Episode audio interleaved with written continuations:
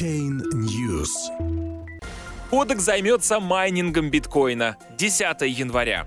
Старейший производитель фото и кинотоваров Kodak объявил о начале работы в криптовалютной сфере. Но криптокомьюнити скептически оценила попытки старожила ворваться в новую индустрию.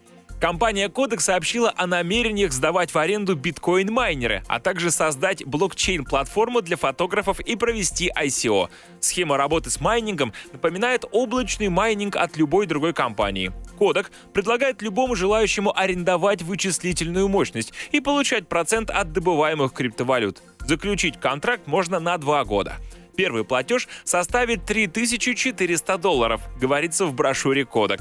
Арендаторам будет еженедельно выплачиваться 50% от намайненных биткоинов в долларовом эквиваленте. Приблизительный ежемесячный доход от аренды одного майнера будет достигать $375.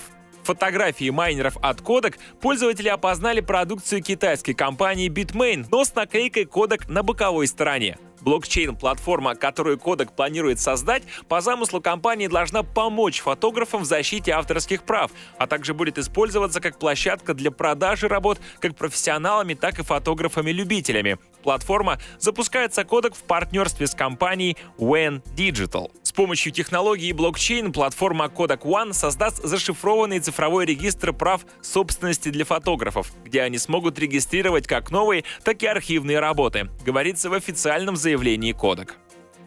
Валютой платформы будет токен Kodak Coin. Для финансирования проекта Kodak проводит краудсейл токенов Kodak Coin. Начало ICO запланировано на 31 января 2018 года.